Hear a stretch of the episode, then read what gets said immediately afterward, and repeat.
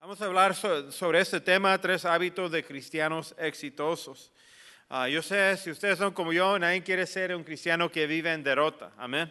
Queremos ah, vivir en victoria. Nadie le gusta perder. Aún en los deportes, si alguien le va a un equipo que nunca gana, pues con pena dice, oh, pues le voy a ese equipo, como si tiene vergüenza. Ahí nosotros sabemos que porque somos cristianos, estamos del lado vencedor. Ahí tenemos todos el acceso de Dios y los privilegios de Dios a, nuestro alcance, el poder de Dios. Pero no todo cristiano vive en victoria, amén. Siendo, uh, siendo honesto, no todos viven en victoria. Y se ha preguntado por qué algunos se unen quizás en sus problemas cuando hay otros que sobresalen en medio de los problemas. ¿Qué es lo que hace la diferencia? ¿Por qué algunos uh, se ve que muchas de sus decisiones les salen mal, mientras hay otros que siempre salen ganando. Y, a veces uno dice, bueno, es que, pues, no sé, pues, privilegios y no sé qué tienen, y hacemos excusas. Y dicen, bueno, es que eso le sale bien, quizás tiene mucho dinero. No, quizás tiene un Dios que él sabe, sabe algunas cosas sobre buscar a Dios, que le ha ayudado a tomar mejores decisiones. Y a veces queremos... Uh, a hacer una excusa por lo cual alguien hizo algo y Dios le ayudó y a nosotros no. Cuando realmente todos tenemos ese mismo acceso como hijos de Dios. Entonces, ¿cuáles son esas cosas que nos van a ayudar como ah, cristianos para vencer obstáculos? Entonces, esos tres hábitos de cristianos exitosos es cómo ser un cristiano que vence obstáculos. Porque cada quien va a tener obstáculos, personal, familiar, trabajo, finanzas, de ministerio, ah, puede ser ah, obstáculos de, ah, físicos también.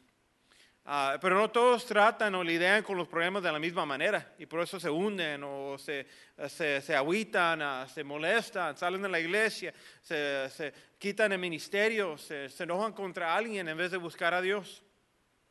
Va conmigo a 2 Reyes capítulo 2, dice aquí, aconteció que cuando quiso, versículo 1, aconteció que cuando Quiso Jehová alzar a Elías en un torbellino al cielo. Elías venía con Eliseo de Gilgal. Y dijo Elías a Eliseo, quédate ahora aquí porque Jehová me ha enviado a Betel. Y Eliseo dijo, vive Jehová y vive tu alma, que no te dejaré. Descendieron pues a Betel. Vamos a orar. Señor mi Dios, te damos gracias por las riquezas de tu palabra. ¿Cómo es que en tu palabra podemos encontrar las soluciones de nuestros problemas? Y podemos aquí en tu palabra ver y escudriñar y ver cómo ah, cristianos comunes, gente común pudo, ah, tomar acceso de tu poder y, vencer obstáculos y, vivir en victoria. Ah, mientras otros no hicieron igual manera y se quedaron afuera.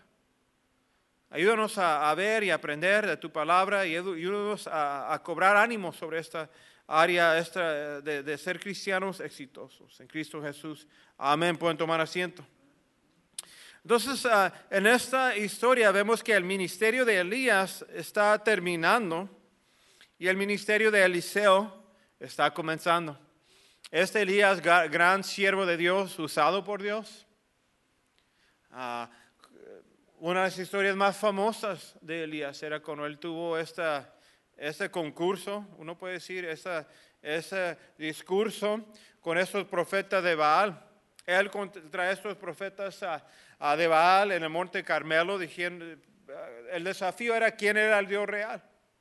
Y ellos por fuego iban a ver, si, si tu Dios es real, va a descender fuego aquí y va a quemar este holocausto, esta ofrenda, esta leña, y vamos a saber quién es el Dios real. Bueno, estos profetas de Baal pasaron todo el día gritando, cantando, cortándose aún, orándole a su Dios Baal que descendiera fuego y no descendió fuego. Mientras ahí está Elías burlándose, ah, quizás tu Dios está dormido, quizás no te puedo escuchar, grítale un poquito más fuerte a tu Dios. Luego cuando llegó Elías, hasta le, llenó ese, ese altar de agua, para que todos sepan, madera mojada no va a quemar, no se va a encender. Ahí lo, ahí lo llenó hasta que rebosaba ese altar de agua. Y le pidió a Dios que descendiera fuego y descendió fuego. Gran varón de Dios. Ahí todo gritado, Jehová, Jehová es el Dios, Jehová es el Dios. Ahora sí sabemos que Él es el Dios. Y qué gran victoria este Elías. Eh, En esa misma historia, al terminar la historia, vemos que él se puso triste. Ah, Jezabel dijo que para el fin de ese día yo voy a tener su cabeza. Vamos a cortar la cabeza. ¿Quién se cree este? Elías. Y ah, Dios le dijo, hey, sigue adelante en tu camino caminando con Dios. Hey, largo camino te resta. Hay un, hay un joven que necesitas ah, usar y entrenar para el ministerio. Un joven que va a tomar tu manto y él va a hacer lo que tú hacías como el ah, profeta de Israel. Y eso era Eliseo. Entonces Eliseo vemos que entendía el obstáculo que le enfrentaba. Mira la noticia, versículo 1. Aconteció que cuando quiso Jehová alzar a Elías en un torbellino al cielo, Elías venía con Eliseo de Gilgal. Por, más para que sepan, si no saben muy bien quién fue Elías. Elías no murió como nosotros morimos. Jehová lo, lo llevó como un torbellino, un- como un tornado pequeño, y fue, desapareció. Interesante eso. ¿Cómo es que Dios se lo llevó? Entonces dice aquí que Elías venía con el Eliseo de Gilgal. ¿Qué era este Gilgal? Gilgal traducido es la palabra inconstancia. Es un lugar de, eh, que Gilgal había fluctuado espiritualmente en toda su historia. Era ah, que había visto ah, grandes triunfos con el Señor y había visto grandes triunfas, triunf- ah, derrotas afuera del Dios. Representaba a un cristiano que fluctúa, fluc- no sé cómo se dice eso, flu- fluctúa espiritualmente. No anda siempre, no anda firme espiritualmente. Eso fue Gilgal y de ahí venían, de esa situación. Tenemos que entender esto en forma de introducción. Si queremos ser cristianos, debemos ser ah, cristianos de éxito, debemos ser constantes. Siempre fluctuando, a ver si voy a la iglesia, a ver si no, a ver cómo me siento. Mi hijo quiere ir a la iglesia. No, hay que ser determinados. Y vemos aquí que él vino de un ambiente de inconstancia y quizás en su vida ha visto pura, inconstancia. Yo a veces con, con trabajar con amigos y jóvenes y diferente gente que he conocido a través de los años, he visto que a los que le cuesta más con eso de constancia eh, son gente que no han visto constancia en su vida. Quizás en años atrás su papá nunca estuvo ahí en su vida y nunca ha aprendido eso, ser una persona constante. Quizás en el trabajo, quizás otras situaciones en la vida le han, ah, ah, causado tropiezo y no ha sido constante. Le quiero animar que sea constante. Gilgal había entonces eh, sido inconstante al enfrentar los obstáculos. La pregunta entonces, ¿cuál es su obstáculo? ¿Qué es lo que le, que, que- le impide quizás hacer más para el Señor? Le impide su consagración, quizás los diezmos, quizás servir a Dios. ¿Qué es lo que, que le impide tener paz en el hogar? Y hay que parar de echar culpa. No, es que mi hijo, es que eso. No, Dios quiere cambiarlos a nosotros. Dijo esto el Warren Worsby, un gran eh, expositor de la Biblia, dijo esto, nada paraliza nuestras vidas como la actitud de que las cosas nunca pueden cambiar. Necesitamos ser recordados que Dios puede cambiar to- todas las cosas. La perspectiva determina el resultado. Si solo vemos los problemas, seremos derrotados. Pero si vemos las posibilidades en los problemas, podemos tener la victoria. ¿Cómo ve usted esa enfermedad? ¿Cómo ve usted ese problema en el hogar o en el trabajo? ¿Cómo usted ve eso? ¿Lo ve como si Dios tiene algo en contra de usted y la vida, sido- la vida me ha tratado mal? ¿O lo ha vi- visto como una posibilidad, un potencial? Algo en que Dios puede mostrarnos su poder en nuestras vidas. Algo que Dios, en cual Dios nos puede usar y ser magnificado por medio de este obstáculo. Véalo así. Entonces, los tres hábitos de cristianos exi- exitosos. Número uno, el hábito de consagración. El hábito de consagración. Mira, versículo 2. Y dijo Elías a Eliseo, quédate ahora aquí, porque Jehová me ha enviado a Betel. Y Eliseo dijo, vive Jehová y vive tu alma, que no te dejaré. Descendieron pues a Betel. Y saliendo Eliseo los hijos de los, a Eliseo, los hijos de los profetas que estaban en Betel, le dijeron, ¿sabes que Jehová te quitará hoy a tu Señor de sobre ti? Y él le dijo, si yo lo sé, callad. déjeme en paz, yo quiero estar cerca del varón de Dios. Él había visto la importancia de la consagración. El gran varón de Dios, Elías, le dijo a Eliseo, hey, quédate aquí, yo me voy. Y dice, no, te necesito, quiero estar cerca de la bendición. Ah, tú no me puedes dejar así tan solamente, yo voy a seguir adelante.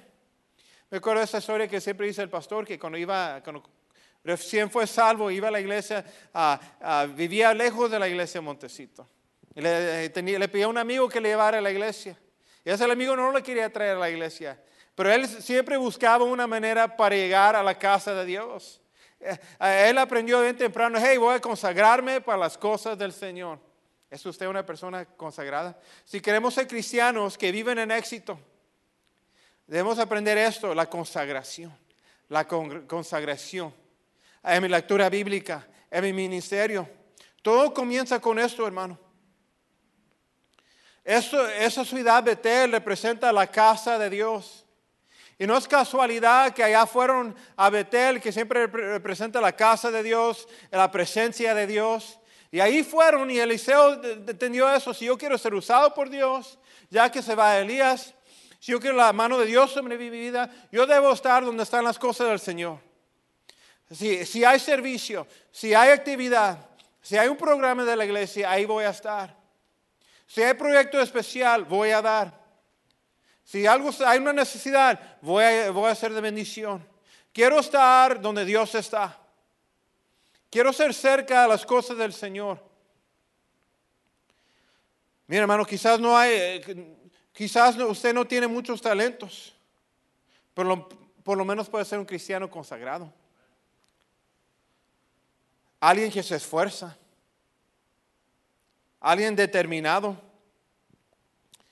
Y la consagración puede compensar muchas debilidades. Yo, yo he visto esto eh, y, se ve en la vida, porque a veces las verdades bíblicas ah, de Dios se ve también en las cosas naturales de la vida, las cosas comunes. No ha visto que, a veces hay gente en el trabajo me dice, yo soy mil veces más sabio y más experiencia con él en el trabajo y porque él siempre la hace bien, porque le echa ganas. No he visto, yo he visto eso aún como estudiante, cuando era alumno y veía que, hay algunos que quizás no tenían el talento del otro y no tenían todo el, intelecto de los demás, pero ¿cómo es que él sacaba buenas notas? Le echaba ganas. Era consagrado a esto, en los deportes veía esto. A veces tenía unos muchachos que eran buenos atletas y jugaban bien. Pero cuando era el tiempo los trancazos y queríamos ganar, yo metía a los que, se iban a aventar al piso a la pelota. No buscaba talento, buscaba corazón. Buscaba corazón. Alguien que le iba a echar ganas y no se iba a dar por vencido. Alguien que no se iba a rajar. ¿Cómo nos hace falta eso? Consagración, que es corazón. Voy a determinar, caminar con Dios, amar mi familia, estar en oración, fiel a mi iglesia, fiel a mis hijos, voy a pasar tiempo con ellos. Consagración. Leí un poquito, miré un poquito de una entrevista que tuvieron con un atleta famoso. Ya tiene años, décadas de ser retirado. Y con lágrimas en sus ojos decía, yo nunca estuve ahí por mi familia. Yo sé que necesito estar ahí con ellos. Y él ya es abuelo. Dice, no, no he pasado tiempo con ellos. Yo quiero que me recuerden de mí. No importa que gané campeonatos, no importa lo que hice. Yo quiero que lo que recuerden de mí que fui un buen padre y que estuve por ellos. Y él, aunque sabe eso, dice la hija que nunca estuvo por ellos. Dice, solo queremos pasar tiempo con ellos, que, que mi papá venga y pase tiempo conmigo y con los nietos, pero no. Él sabe lo que tiene que hacer, pero no lo hace. Qué tan triste a veces ah, como padre de familia o madre de familia, esposo, esposo, sabemos qué es lo que tenemos que hacer y no lo hacemos. Necesito orar por mis hijos. ya tiene tres años diciendo eso y no ora por ellos. ¿Dónde está la consagración? Necesito comenzar a diezmar. Ya tiene años haciendo eso, sabiendo eso y no lo hace. ¿Dónde está la consagración? Necesito pasar más tiempo con mi esposa y mi esposo. Ya tiene años sabiendo eso y no lo hace. Le hace nos hace falta la consagración, la determinación. Elías le estaba enseñando a Eliseo que Dios debe ser la prioridad en su vida. La prioridad número uno, van conmigo a Proverbios 24.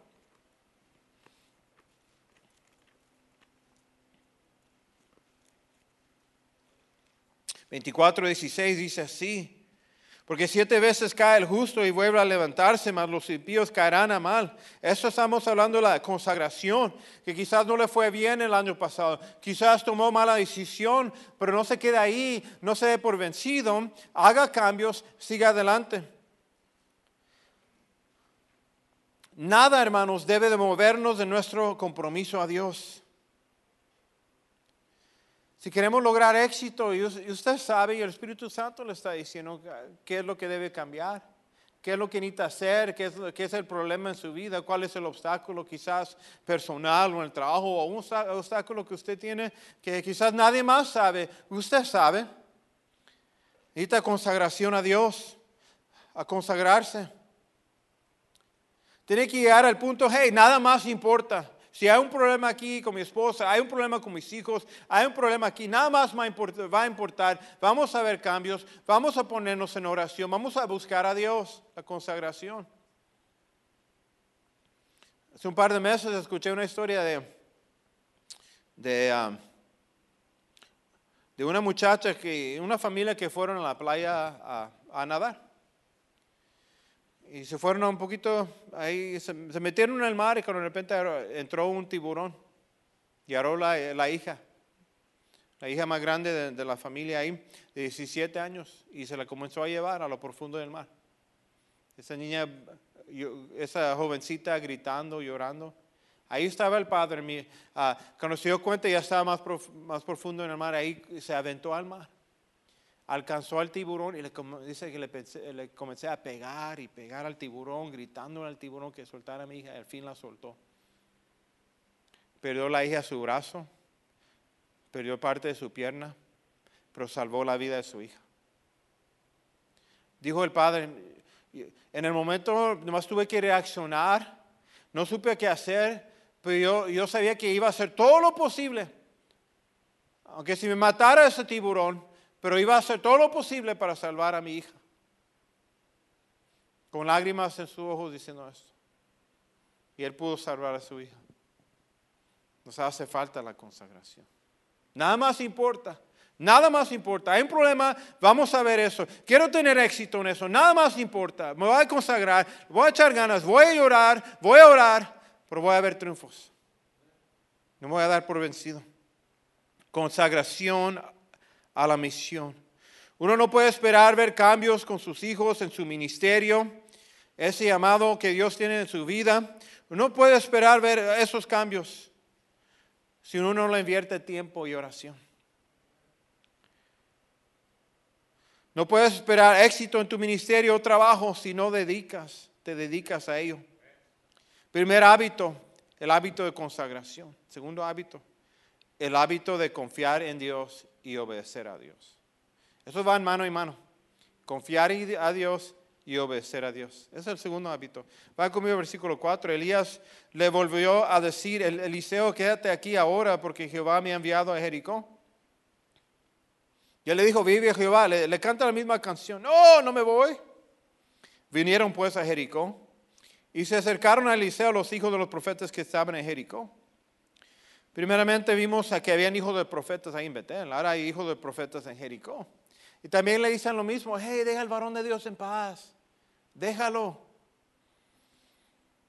Y él le respondió, versículo 5 al final, dice, sí, yo lo sé, callar. Y Elías le dijo, te ruego que, me, eh, que, me, que te quedes aquí porque Jehová me ha enviado al Jordán. Y él le dijo, vive Jehová y vive tu alma que no te dejaré. Fueron pues Ahí vimos otra vez la consagración. Pero llegaron a Jericó, que Jericó en la Biblia representa eso de confiar y obedecer. El pueblo de Israel, cuando llegaron a Jericó, eso fue un, un gran desafío, eso fue un gran reto para ellos. Una nación joven que había salido de Egipto con todos sus problemas y había ese Jericó con unos muros grandes y ellos tenían que hacer algo que se veía ridículo. Israel esperaba llegar ahí como soldados a derrotar a, los, de eh, los de Jericó, estos gigantes que dice la Biblia, que ellos esperaban espadas y escudos y todo eso. Pues Dios dijo, no, yo quiero que marchen. Marchen. Qué ridículo. Vamos a ir a pelear y vamos a andar ahí cantando y haciendo bulla, marchando alrededor. Se van a volar y reír de nosotros. Van a pensar que, aquí van a pensar que somos, ah, somos por un desfile o qué. No lo hicimos como soldados aquí marchando alrededor de esos muros de esa gran ciudad de Jericó. Yo creo que no lo estamos intimidando haciendo esta marcha. No creo que ellos se, ah, les va a dar risa viéndonos así. Ah, nos van a vencer así marchando. Confiar y obedecer. Ese hábito es donde uno crece en su vida personal. ¿Cómo es que Dios quiere que diezme? ¿Se recuerda cuando comenzó a diezmar? ¿Cómo diezmo? ¿Y Dios va a bendecir? ¿Cómo, cómo trabaja eso? Estoy perdiendo dinero. No, es ganancia. Es bendición a Dios. ¿Se recuerda? ¿Se recuerda cuando comenzó a dar para proyectos especiales o misiones? Usted no supo cómo, cómo se iba a hacer, pero Dios le bendijo. ¿Se acuerda cuando usted, cuando usted se paró firme en el trabajo? No, no, necesito el día del domingo, por favor. Con, quizás miedo y temor, pero, pero dijo, pidió esos días. ¿Y cómo es que Dios bendijo? Y Dios los puso en buena, en buena amistad, quizás con el patrón en buen favor por, por el poder de Dios. y, usted vio la mano de Dios y, y, tomó esos pasos que quizás al mundo, a los de fuera, aún para usted, usted no, no veía y no le, le, hallaba cómo, cómo, es que va a funcionar eso, pero confió en Dios. ¿Y cómo es que Dios bendijo? Y cuando usted confió en Dios y le obedeció y Dios bendijo, ¿qué pasó con su fe? Saltó. Y cuando llegó otra cosa en su vida, se metió quizás en el colegio bíblico y comenzó a servir en un ministerio, no supo cómo lo iba a hacer. Y Dios bendijo y usted vio la mano de Dios. ¿Y cómo es que brincó su fe? Por el simple hábito de confiar en Dios y obedecer a Dios. Cuando Dios habla, usted obedece. Hermanos, ¿cómo, está, cómo estamos haciendo en esa área? ¿Todavía confiamos en Dios? o ya nos quedamos estancados un nivel de madurez espiritual. Yo sé que usted conoce las historias, yo sé que conoce verdades bíblicas y quizás hace ministerio aquí, pero no se quede estancado, Dios tiene más cosas para ti, Dios tiene más terreno para ustedes. Como Caleb, en sus últimos años de anciano, su vida, hey, yo quiero esa montaña. Él todavía tenía sueños y anhelos para su vida espiritual y para su vida personal. ¿Y usted qué tiene? ¿Tiene sueños y anhelos para sus hijos, para su familia?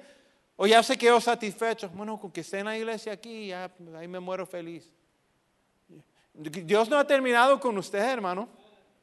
Mientras tenga respiro en su boca y tiene aliento, hey, Dios tiene más para usted. No se quede satisfecho. Bueno, yo creo que ya le enseñé a mis hijos todo lo que les puedo enseñar. No, todavía puedes impactar a sus hijos. Es que ya son casados, ya tienen hijos también. Todavía puede ser bendición para ellos. Confía en Dios y obedezca. Dios te pondrá en lugares donde tendrás que poner tu fe en práctica. Y eso es lo que Dios hace. Van conmigo al libro de jueces. No, no jueces. Josué, capítulo 1, versículo 1. Josué 1.9, disculpe, Josué 1.9. ¿Qué es lo que dice Josué al pueblo? Josué 1.9 dice así.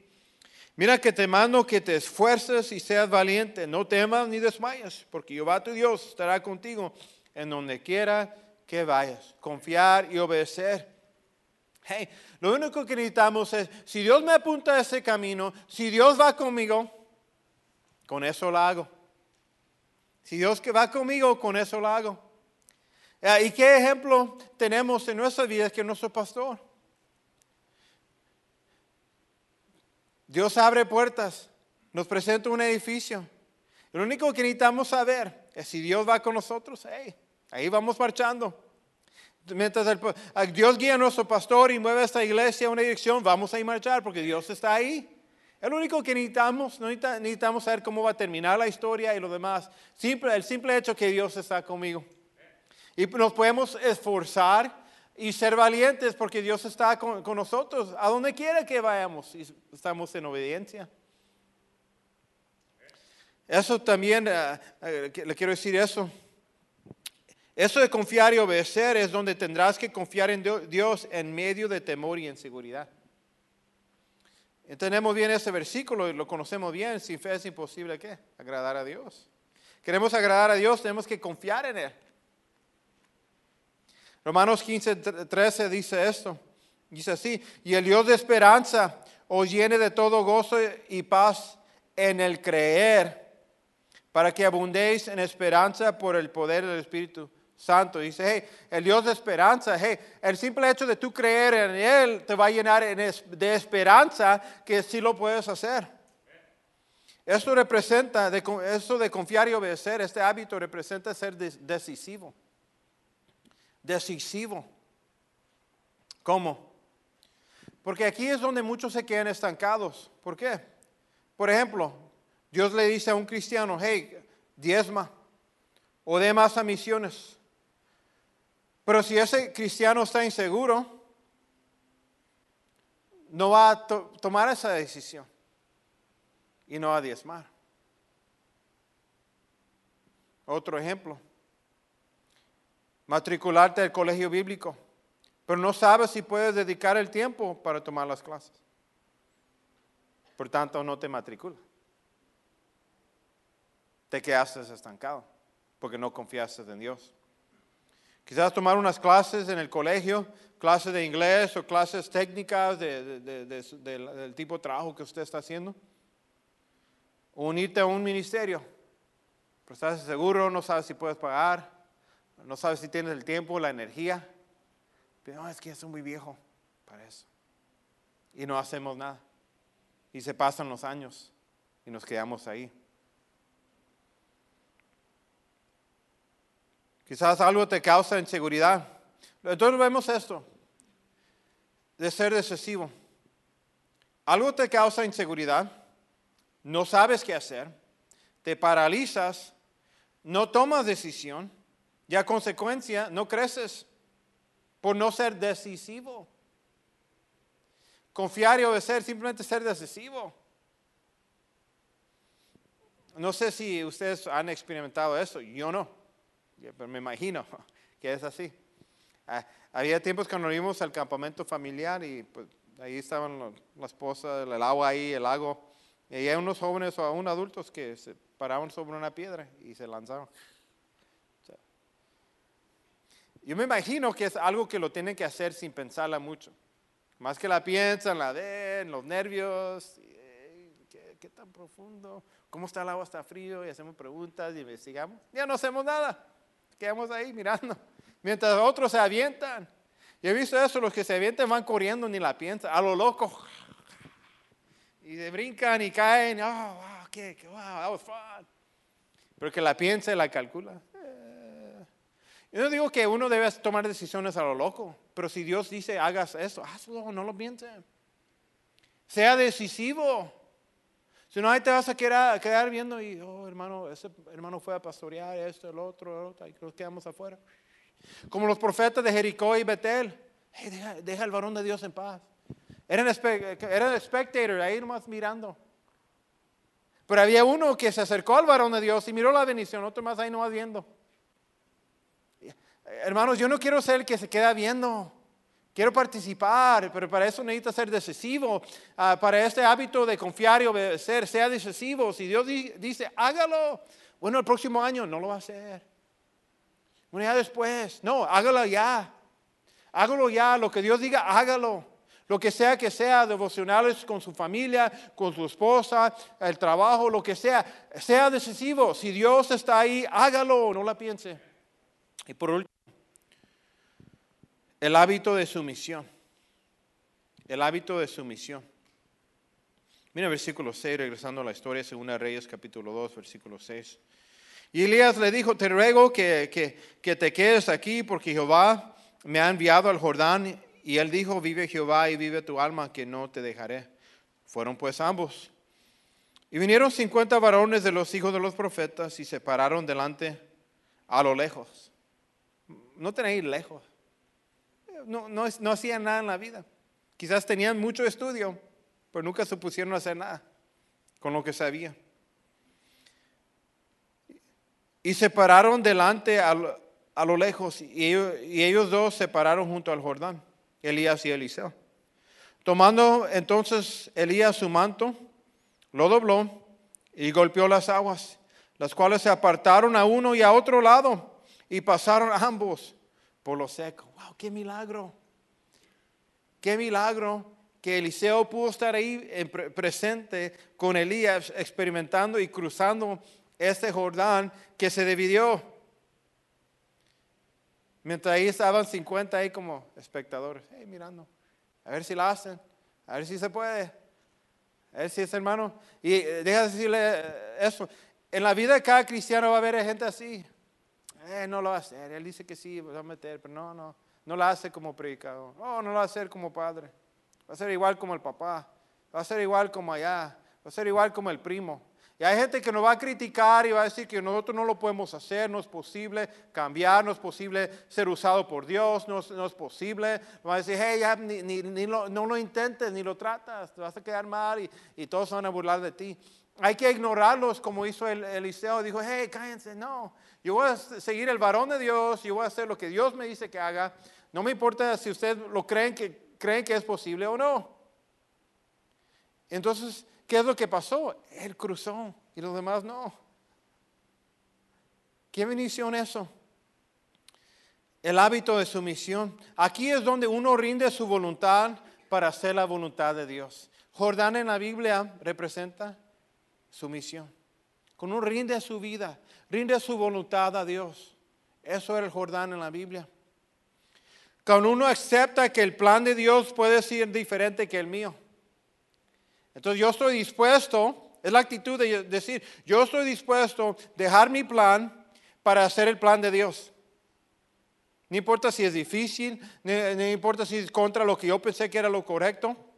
Aunque más noble que, su decisión o el plan era que usted tenía, Dios tuvo otro plan y usted está listo para obedecer. Eso es el Jordán. El hábito de sumisión. Es el hábito de uno dar la primera opción a Dios. La primera opción en mi vida, Dios. Dios, tú tienes la primera opción. Yo he visto eso aún en, mi vida, en lo personal. Eh, somos buenos para predicar a Dios y decir que Dios es bueno y decir, predicarle a todo el mundo, enseñar a todo el mundo. Y sabemos todo lo que es correcto, pero en lo personal, a veces uno no quiere darle a Dios primera opción. Y a veces veríamos a otros, eh, este hermano, ¿por qué no dejó Dios obrar? ¿Por qué no le dio la decisión a Dios? ¿Por qué no buscó a Dios? ¿Y nosotros? Lo sabemos de todo el mundo. Pero todo el mundo sabe que este hermano ah, no debería haber tomado esa decisión. Y no sé por qué la hizo. Y nosotros somos igual. No, no, somos buenos en someternos a Dios. Es algo difícil. Ese hábito quizás uno diría que es el hábito que causa el mayor dolor. Y es el más difícil. Pero también es el hábito que trae mayor recompensa. Uno someter su vida. Dios es honrado cuando uno confía en Dios de tal manera que somete su voluntad a la, voluntad de Dios. Uno nunca va a perder. Yo me acuerdo que estaba en el colegio bíblico. No, sé si le he contado a ustedes eso, pero yo pensé que cuando me fui de Long Beach en el 2001, que ya, estoy viejo, en el 2001 para ir al colegio bíblico, yo pensé, ya no voy a regresar a Long Beach, ya, ya terminé con Long Beach, ahí terminó eso. Voy al colegio bíblico, Dios me va a mandar a pastorear no sé a dónde me va a llevar Dios, pero no voy a regresar a Long Beach. Yo hasta juré, no voy a regresar a Long Beach. Ya, ya, Dios, voy a seguir a Dios, dejo al mundo y sigo a Cristo. y ahí, no, con, con, esa, como dice el pastor joven, sinónimo de. No sabía. Y después me gradué y regresé para ah, tomar más clases. Y yo todavía estaba necio con esto, quería pastorear o quizás ser evangelista. Pero Dios no quería eso. Dios tenía algo diferente para mí. Y no fue hasta que humillé, me humillé ante Dios y me sometí a la voluntad de Dios. Él me quedó bien clara en la noche. Le dije, Dios, no importa. Le dije, Dios, yo te quiero servir a ti tiempo completo. No importa qué es lo que hago. No importa dónde me pones o lo que sea. No voy a ser mañoso, no te voy a decir, bueno, yo solo quiero ir aquí o acá, solo quiero hacer esto. Ya no quiero tener esa actitud, Dios. Yo voy lo que tú me digas, no importa. Aunque si es trabajo de janitor limpiando baños en una iglesia, yo nomás te quiero servir a ti en una iglesia. No importa qué es lo que yo hago, pero te quiero servir con mi vida. Es cuando se me presentó la oportunidad de ser maestro en la escuela cristiana, de regreso en Long Beach.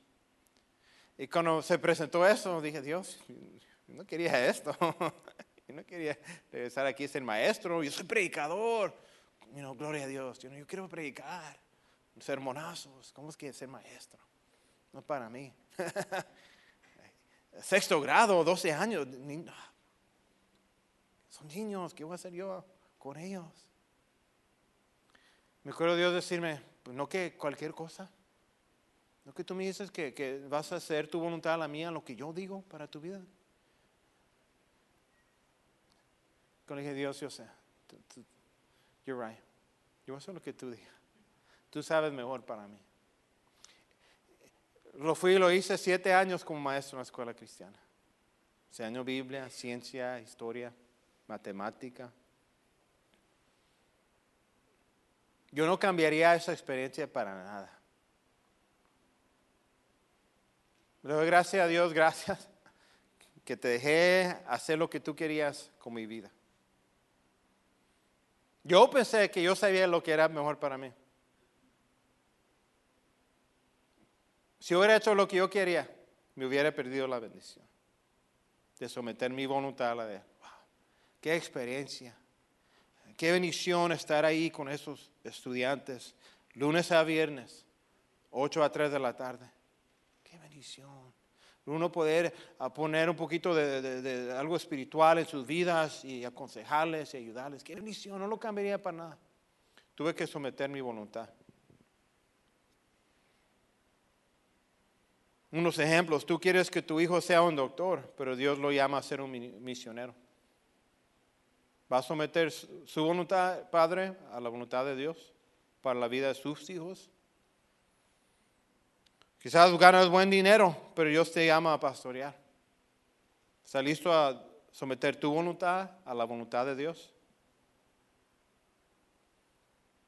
Eso representa la batalla de voluntades. Ha conmigo a 1 Corintios, últimos último versículos. 1 Corintios 12, 8 al 10.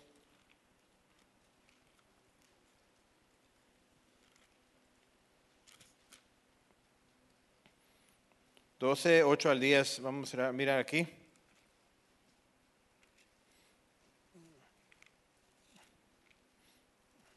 Ok, disculpe. Segunda Corintios 12.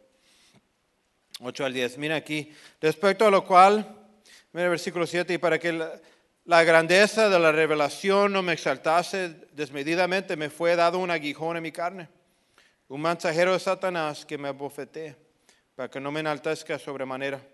Respecto a lo cual tres veces he rogado al Señor que lo quite de mí. Y me ha dicho, bástate mi gracia, porque mi poder se perfecciona en la, en la debilidad.